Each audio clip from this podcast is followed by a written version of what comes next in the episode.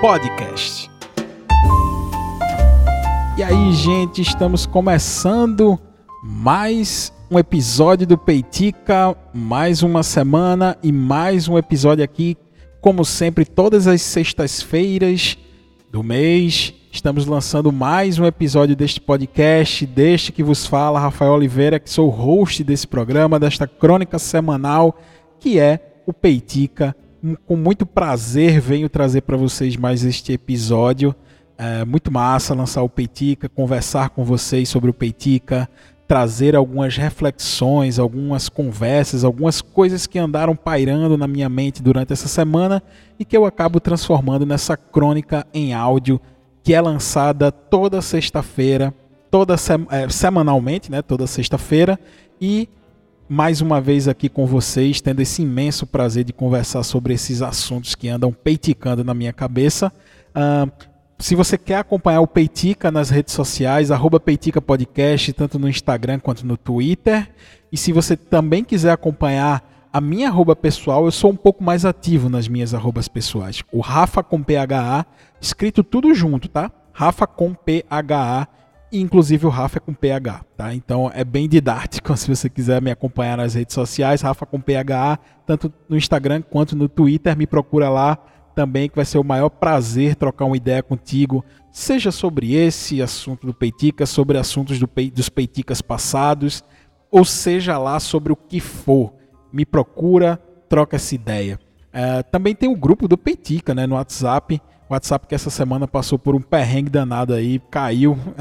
Não só o WhatsApp, né, todas as redes sociais que faziam parte deste grupo que nasceu originalmente no Facebook, mas o Facebook acabou adquirindo essas empresas como WhatsApp e Instagram. Essa semana o bicho pegou, né, pro lado do Zuzu, o Zuckerberg e mas uh, foi um caos aí, foi quase o apocalipse da internet, que mais ou menos 50% dos serviços online estavam registrando instabilidade. Não foi só esses serviços, né? Mas se você quiser, já voltou tudo ao normal, né? Se você quiser fazer parte do melhor grupo de podcast aí do WhatsApp, vem pro grupo do Peitica, é de graça, é free, é só chegar lá, é só mandar, manda recado para mim aí nas redes sociais, nos inbox das redes sociais que eu te adiciono lá nesse grupo, onde tem muita gente trocando uma ideia muito bacana, muito proveitosa, trazendo ótimos debates lá. Sempre que a gente lança o Peitica, a gente conversa sobre os assuntos do Peitica. É muito bom, é muito bom estar lá com essas pessoas. Só tem gente legal, só tem pessoas bacanas. Eu te convido a estar lá nesse grupo. Tá? O assunto de hoje, desta crônica semanal lançada nessa sexta-feira, para você que está ouvindo no dia, no dia 8 do 10, né, 8 de do, de outubro. E, uh, assim, este mês a gente tá uh, no mês do Halloween, né? A gente meio que entrou no calendário, né? É, dessa do, do, do, Brasil, entrou meio, mais ou menos entrou no calendário do Brasil. Uh, tem diversas pessoas que fazem essa, essa, essa relação né, de Halloween, já transforma alguns conteúdos no mês do Halloween tal. Acho massa, acho bacana. Eu vou trazer alguns assuntos assim no Peitica nesse mês. Este não está correlacionado com isso, apesar de ter algumas, algumas situações bem obscuras que a gente vai conversar sobre isso, mas não tem nada a ver com Halloween. Mas eu pretendo lançar alguns conteúdos. Tem muito assunto bacana rolando aí, é, inclusive conversando com alguns membros lá do Peitica sobre algumas, algumas reviravoltas, revirasvoltas, não sei nem como é que se conjuga no plural isso, reviravolta que aconteceu em um, caso aí muito massa. Eu acho que eu vou trazer isso no próximo Peitica. Uh, quem falou comigo já sabe sobre o que é, né? O, o, o ouvinte que falou comigo sobre isso. Mas, é, como você pode perceber aí no título, hoje a gente vai falar sobre um assunto um tanto quanto curioso, porque está em voga. Né? Eu, o que foi que me deu o gatilho para falar sobre isso aqui hoje? Sempre tem aquele gatilho, né? Eu estava uh, ah, ouvindo rádio de manhã, tem esse costume, eu conservo esse costume, principalmente quando eu estou dirigindo. E uma notícia me chamou bastante atenção e eu vim na internet né, procurar mais, ler mais um pouco sobre isso, porque é, e eu achei uma matéria aqui da Isto É Dinheiro, que é um, eu acho que é uma das publicações, né, atreladas a Isto É. E a chamada da matéria, ela é justamente a notícia que eu ouvi no rádio. Né? E, a, e a chamada da matéria é a seguinte: mesmo com corte de gastos, Globo tem prejuízo de 144 milhões. Então a Rede Globo teve um prejuízo de 144 milhões no primeiro semestre desse ano, seis meses. Um déficit, um déficit, eu fiquei impressionado com esse número, um déficit de 122% em relação a 2020, quando chegou a perder 51 milhões neste mesmo período, né, no primeiro semestre do ano.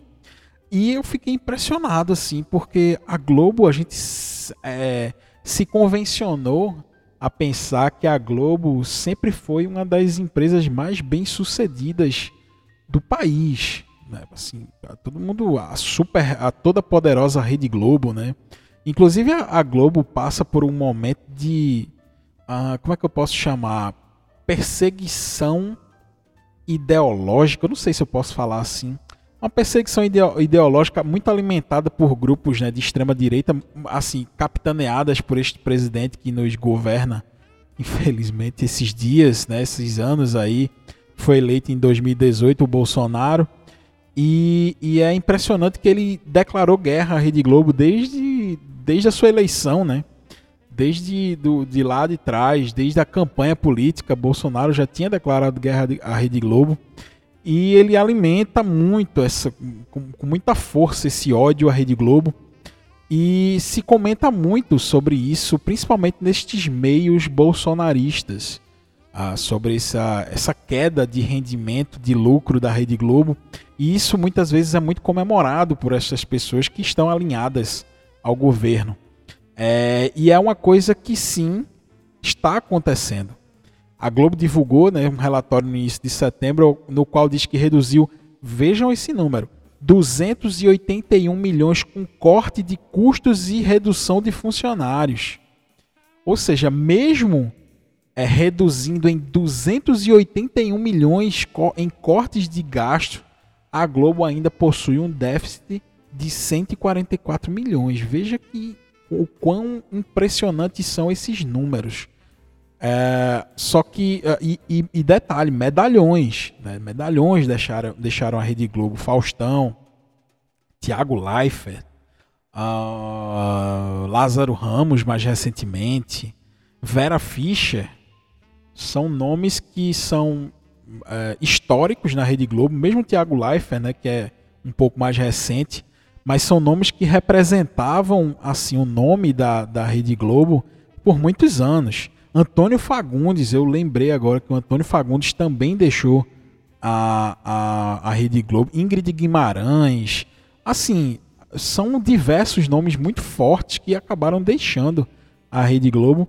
E isso acaba meio que mostrando que é, talvez a Rede Globo esteja caminhando por um caminho ao qual ela nunca caminhou né, esse, essa posição muito confortável que a, que, a, que a Globo tinha, que a emissora tinha de liderança. Não que ela não seja líder de programação ainda, é muito forte a Rede Globo, assim, de patrocínio, etc. Mas a gente percebe que essa hegemonia ela é muito questionada e, e várias atitudes do governo, é, principalmente em relação à crítica ela é muito pesada. Isso tá, não sei até que ponto isso tem relação uma coisa com a outra. Inclusive, uma coisa que eu sei que tem relação direta é a concessão.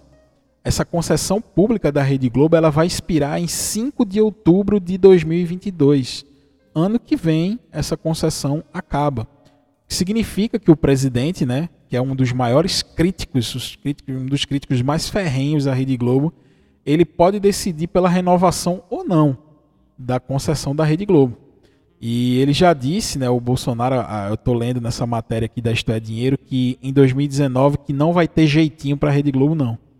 A Rede Globo vai, tal, eu não sei até que ponto, mas a, a Rede Globo pode é, sofrer um certo perrengue aí nesse caso da, da, da, da, da concessão pública que ela tem para operar. E, mas eu não acredito que, óbvio, a Rede Globo não vai acabar. É, essa concessão ela vai ser renovada, com certeza. Qual vai ser o custo disso, eu não sei. Tá? Eu não sei qual vai ser o custo disso, mas o que a gente sabe é que sim, essa, a, a, a, vamos ter alguns perrengues aí no que se refere a esta concessão da Rede Globo junto ao governo Jair Bolsonaro. Só que é óbvio né, que esse foi o gatilho inicial né, que me chama muita atenção, e justamente pelo fato da Globo estar provando algo que talvez na sua história ela nunca provou. Por que, que eu falo isso? É, eu chamo a atenção, tá? Eu não li esse livro. Eu utilizei em algumas coisas nessa pesquisa algumas referências desse livro, mas é um livro que foi escrito pelo jornalista Paulo Henrique Amorim, inclusive já falecido. Uh, mas esse livro ele lançou, deixa eu até consultar, é, foi em 2015 que ele lançou esse livro. O nome do livro é O Quarto Poder. E muitas das coisas que eu estava pesquisando até para falar nesse Peitica, para comentar e trazer nessa crônica, eu pude perceber que várias dessas coisas foram referenciadas através desse livro, O Quarto Poder, do Paulo Henrique Amorim.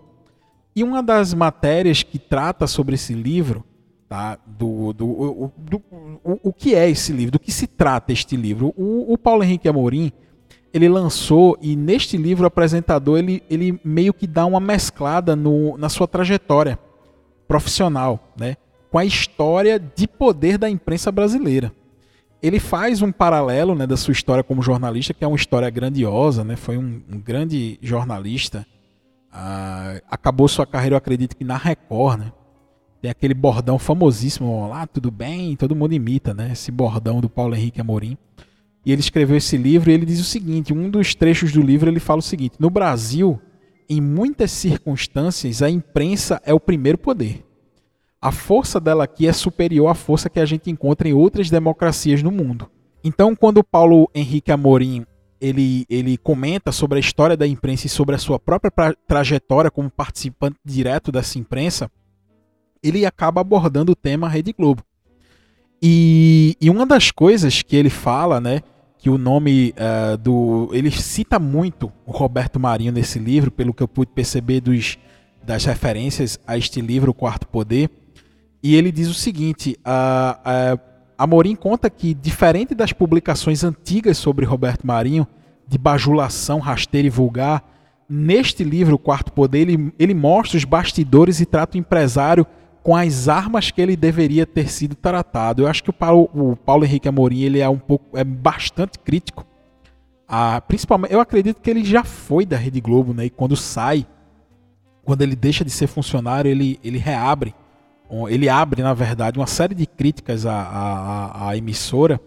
E uma dessas críticas que ele traz no livro é um episódio muito famoso, né, que, que foi durante as eleições de 1989, onde o embate era entre Fernando Collor e Luiz Inácio Lula da Silva, e onde a Globo, a Rede Globo, ela interfere diretamente no, no, no resultado do debate. É, onde, naquele episódio, porque só lembrando que o debate, ao contrário do que eles são hoje em dia, o debate ele era gravado. E se acontecia o debate, depois era exibido os melhores momentos do debate. Inclusive, nesta, neste episódio do debate entre Collor e Lula, é, o diretor de TV, que era, um, era praticamente um dos manda-chuvas na programação da Rede Globo, o Boni, é o pai do Boninho, desse cara da, do Big Brother, que comanda o Big Brother hoje, ele disse o seguinte, ó, o que for de melhor para Collor, coloca nos cortes do debate, né? No, no, na edição final do debate, o que for pior para Lula coloca também. E o próprio Bono ele diz que fizeram um trabalho é, de maquiagem, color, meio para que parecer que ele tivesse é, que ele para ele parecer um homem do povo, para que parecesse que ele estivesse suando no debate, ou seja, se entregando àquele debate, assim, é um negócio muito absurdo. E, e quando o Paulo Henrique Amorim trata sobre essas coisas dentro do seu, do seu livro, ele traz algumas reflexões né, sobre o poder que a Rede Globo exerce e influencia no pensamento do brasileiro. Tá? Tem uma coisa que ele cita no livro é, que é fundamental para a gente entender o papel da Rede Globo né, no, na opinião pública e no meio político. Tá? A Rede Globo ela foi fundada tá, no ano de 65, se eu não me engano. Se não me engano, a Globo foi fundada no ano de 65, logo um ano após o golpe, a ditadura militar. É, e todo mundo sabe que Roberto Marinho ele foi um dos apoiadores do golpe, do golpe da ditadura militar aqui no Brasil. É, só que o que é, Paulo Henrique Amorim revela no seu livro é que ele tinha motivos para apoiar. E um desses motivos, um desses motivos é justamente a fundação dessa nova emissora de TV que ela já nasceu para ser uma potência da, da comunicação no Brasil. Ele traz um trecho do livro aqui. A Rede Globo nasceu de uma ilegalidade financiada por um grupo americano que é o Time Life, tá? É, inclusive, esta revelação ela é trazida por um documentário que se chama Beyond Citizen King, né, que é muito além do Cidadão Kine, que ficou conhecido aqui no Brasil. Mas antes de citar esse documentário, eu vou concluir aqui a citação do Paulo Henrique Amorim, que ele diz o seguinte: a Time Life, né, que é o grupo Time Life, o que era proibido pela Constituição brasileira. Esta junção entre Rede Globo e um grupo uh, de fora do país era proibida. A Rede Globo já nasce de um ambiente ilegal. Aí ele continua: Roberto Marinho deu uma garantia das posses pessoais dele, sabendo que a Globo receberia uma publicidade a preço de tabela. A Globo vendeu esses espaços para as estatais e pôde comprar a parte do Time Life e saiu no lucro. Ou seja, a Rede Globo, desde o início da sua história, ela foi praticamente financiada pelo governo, pelo governo militar. Tá? É por isso que, enfim, a gente fala dos interesses, né, do, dos motivos pelos quais Roberto Marinho apoia o golpe. E é, justamente pelo fato de apoiar, ele recebe apoio posteriormente. E aí a, o, o, governo militar ele aporta um, uma quantidade de dinheiro absurda. E aí a Globo que teve o financiamento do grupo Time Life, esse financiamento ilegal na sua fundação, a Globo recebe um aporte financeiro, um, um aporte financeiro muito grande do governo e acaba comprando a parte do grupo Time Life e acaba ficando soberana aqui e não precisando mais desse apoio do grupo Time Life, desse grupo norte-americano. E aí a Globo se torna essa potência que é hoje em dia. Uh, a Globo nasce disso, tá? A Globo nasce dessa maneira escusa, dessa maneira sombria, mas posteriormente a isso ela acaba assumindo uma, um protagonismo gigantesco aqui dentro do Brasil. No Brasil, a Globo é o principal meio de o grupo Globo é o principal meio de comunicação ainda hoje. É, isso nasce em 64, em 65, né, pós-golpe. E este projeto de poder na comunicação é um, é um projeto, é pensado para ser assim. A Rede Globo foi, ela nasceu para ser o que ela é. Tá? Ela nasceu para ser exatamente o que ela é. E aí, um, uma das primeiras obras que, que, que se debruça sobre este, sobre este tema é este documentário que eu citei, que é o Beyond Citizen Kane, que aqui no Brasil ficou conhecido como Muito Além do Cidadão Kane, que foi produzido assim. A produção desse conteúdo ele já é, ela já é, uh, é problemática da gente identificar porque tem algumas pessoas que dizem que foi produzido pela BBC de Londres e um outro grupo diz que foi pelo Channel 4 Uh, e, e, outras pessoas ainda dizem que foi produzido por um, um grupo independente. Né? E que eles analisam. É muito bom esse, esse documentário para a gente entender as origens da Rede Globo no Brasil. E não só da Rede Globo, porque pode parecer que eles estão muito focados em, sei lá, em falar sobre esse grupo e tal. Só que, na verdade, o que eles falam muito nesse, nesse, nesse documentário é da influência e do poder da mídia sobre as massas. E o recorte que o documentário se utiliza é da Rede Globo em relação ao Brasil naquele momento histórico. Tá? Esse documentário ele foi exibido em 1993 e foi vendido a Record, que comprou os direitos autorais. Os produtores eles deixaram muito claro que não queria vender para a própria Globo aqui, porque a Globo iria é, comprar para poder esconder, né? Porque é um documentário muito revelador, é, é muito curioso. E, e, e, eu, e, eu, e eu peguei uma sinopse aqui para você entender do que se trata é, esse documentário. Ele, e a sinopse diz o seguinte: o título do documentário, porque você pode estar se perguntando, mas o que é que tem a ver Cidadão Kine, muito além do Cidadão Kine, com a Rede Globo?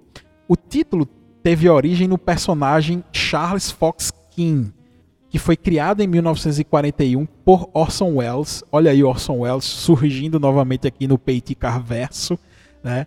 É, porque a gente citou Orson Welles naquele episódio do Peitica sobre é, os boatos e as fake news que a gente citou Guerra dos Mundos, que também é de Orson Welles. Então, Cidadão Kane é um filme né, que foi criado em 1941 por Orson Welles, é, é, que é o, esse filme que se chama Cidadão Kane, que trata sobre este personagem, esse personagem Charles Foster Kane, e trata-se de um drama de ficção onde conta a história de William Randolph Hearst, que ele foi um magnata da comunicação nos Estados Unidos. É, ele, o filme faz esse paralelo, né, como se fosse contando a história desse magnata e de como ele influenciou no pensamento e na sociedade norte-americana. Segundo o documentário, a Globo empregaria a mesma manipulação grosseira de notícias para influenciar a opinião pública, como fazia Kim no filme, tá?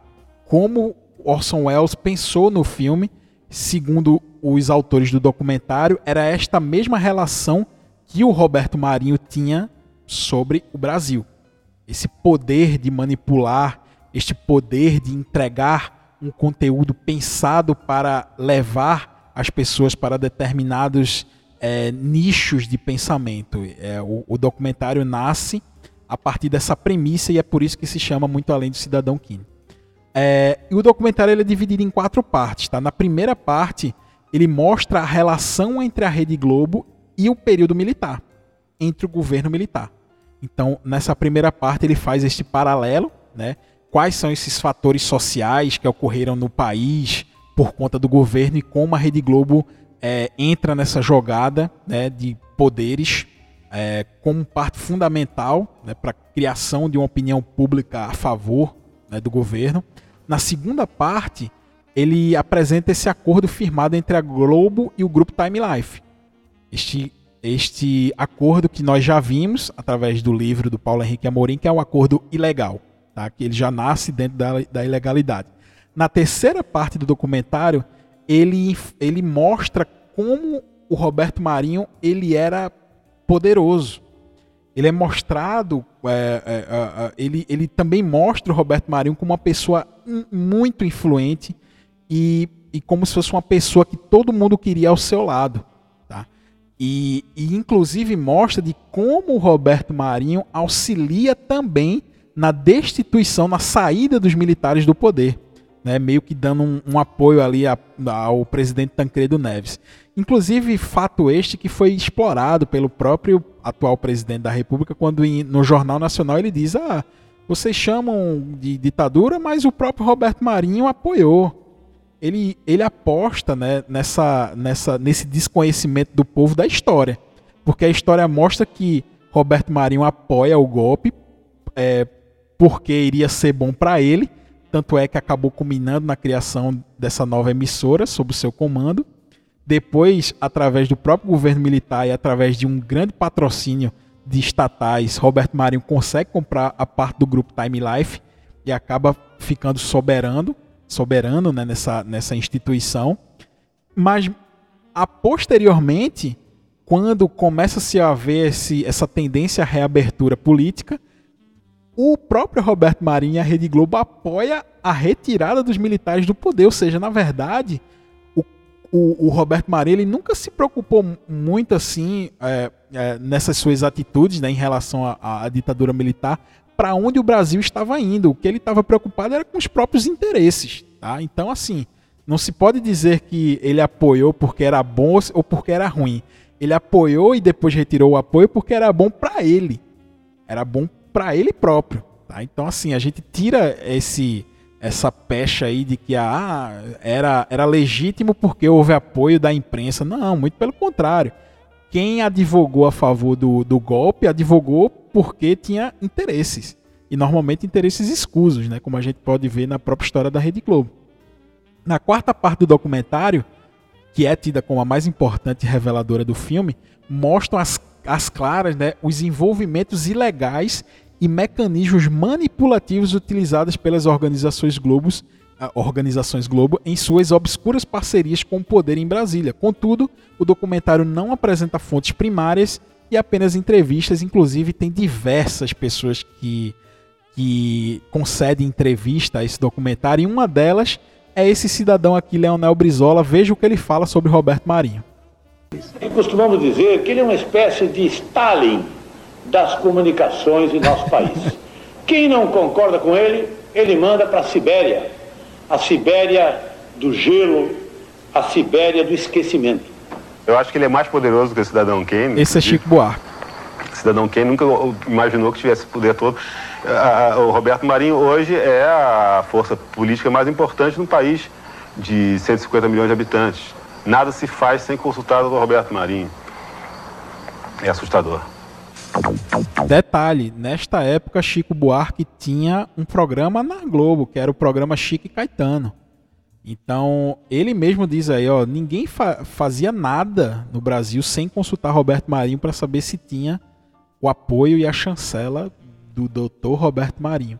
Então a gente percebe, gente, que é, sim, a Rede Globo é a superpotência que ela é, é porque ela foi pensada para ser exatamente isso que ela é. Tá? O, o, esse projeto desta emissora é também um projeto político, é um projeto de poder.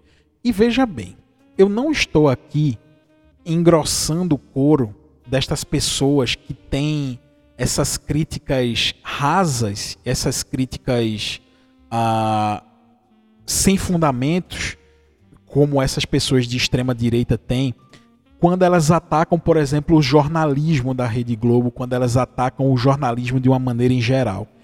É, eu deixo muito claro aqui que eu não faço coro nenhum a estas pessoas. Eu não estou junto dessas pessoas. Por quê? A gente consegue ser crítico a, a órgãos de imprensa, a gente consegue ser crítico sem ter é, tendências é, fascistas. Porque é, quando essas pessoas atacam a, é, instituições como essa da Rede Globo, né, como instituições de jornalismo, na verdade elas estão atacando porque foram criticadas por elas. Se a crítica fosse direcionada a outros, eles iriam ficar na deles. Né? Como, por exemplo, a Rede Globo passou muito tempo batendo no PT. E ainda bate, venhamos e convenhamos. Né? E quando se acontecia isso, não se tinha crítica. E agora, quando a Globo critica o atual governo, parece que virou uma inimiga número um. E é até engraçado isso, né? Porque parece que a Globo é realmente a inimiga de todos os espectros políticos do país.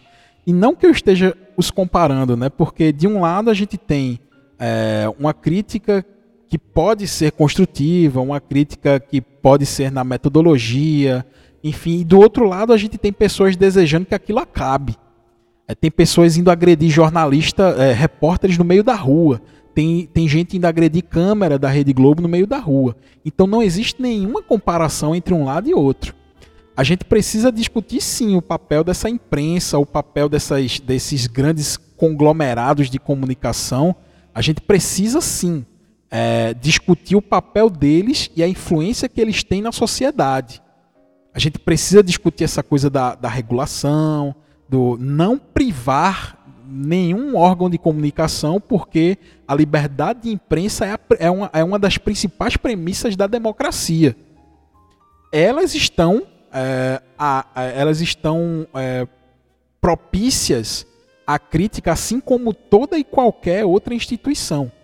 Porém, quando você propõe acabar com determinado órgão de comunicação, com determinado segmento de comunicação, com determinado grupo, você está tentando tirar a voz de algo que, que é legítimo.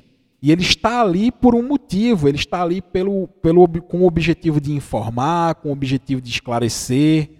É, e a gente precisa ter tomar esse cuidado para não juntar, se juntar com o discurso dessas pessoas que têm esses interesses é, canalhas e fascistas, tá? A gente precisa diferenciar muito bem aqui. Mas não por isso a gente não pode fazer essas reflexões que a gente faz, que a gente acabou de fazer aqui no Peitica de hoje, tá? O papel da Rede Globo. E, e, e é muito engraçado nesse documentário Cidadão Kine, que muito além do Cidadão Kine, que ele mostra as produções culturais. Tem, é, inclusive, né, mais uma vez, mais um episódio do Peitica Verso, né? É, eu falei sobre Rock Santeiro, que eu comecei a assistir, inclusive continuo assistindo filme forte. E tem uma das cenas lá do documentário que é a Regina Duarte, que fazia o papel da viúva porcina, ela visitando Cuba, porque a novela Rock Santeiro explodiu em Cuba e aí fizeram uma viagem para lá, para a população lá de Cuba conhecer a viúva porcina e tal. E era um fenômeno, assim. A Globo consegue é, transformar é, as suas produções em verdadeiros fenômenos. E algo tão grandioso como esse merece essa reflexão. Merece é, o questionamento. Merece ter esse, é, é, esse debate em volta dela. O que não se merece é o incentivo à violência contra esses grupos. Aí é uma coisa totalmente diferente, tá? Que a gente obviamente não trata disso aqui. Mas eu quis trazer é, tanto esse documentário, quanto o livro do Paulo Henrique Amorim, quanto a história envolta na criação da Rede Globo, justamente para a gente poder fazer essas reflexões, para a gente poder discutir de maneira séria estes fatos, porque acaba que algumas pessoas tomam posse desse debate e acaba levando esse debate para um campo do absurdo, para o campo do, da imaginação, para o campo da conspiração. E isso não interessa porque isso é bobagem, isso é abobrinha. Mas a gente precisa discutir os papéis sociais de cada instituição como essa, inclusive instituições jornalísticas como o Grupo Globo. Então, essa, esse foi o Peitica de hoje. É, esse foi o, o, o, o episódio desta sexta-feira. E você pode ouvir esse episódio quando você quiser, afinal é podcast. Você pode escutar na segunda, na terça, na quarta, seja lá quando for. Se você ouviu e gostou desse episódio, compartilha com alguém que você acha que vai gostar também. Sabe aquele. Vou falar baixinho para ninguém escutar. Sabe aquele teu parente bolsominion e tal? Sabe? Manda para eles, ó, já manda assim: olha aí o que falaram da Globo Lixo. Mas aí você manda uma, uma, uma arapuca para ele, né? Porque aí eu não vou fazer coro a estas pessoas, a gente vai a gente discute de uma maneira um pouco mais séria aqui, mas é, eu trago, né? E se você gosta, manda para essa pessoa, se você acha que essa pessoa vai gostar. É, e eu te agradeço de coração por você espalhar a palavra do Peitica aí nessa internet, entre os seus amigos, entre os seus familiares, porque é, quanto mais pessoas vêm ouvir o Peitica, mais eu posso ouvir opiniões e mais a gente pode construir conhecimento. Essa é a principal proposta do Peitica. E para você que ficou comigo até agora, um muito obrigado e um grande abraço. Até o próximo Peitica na semana que vem. Valeu, gente.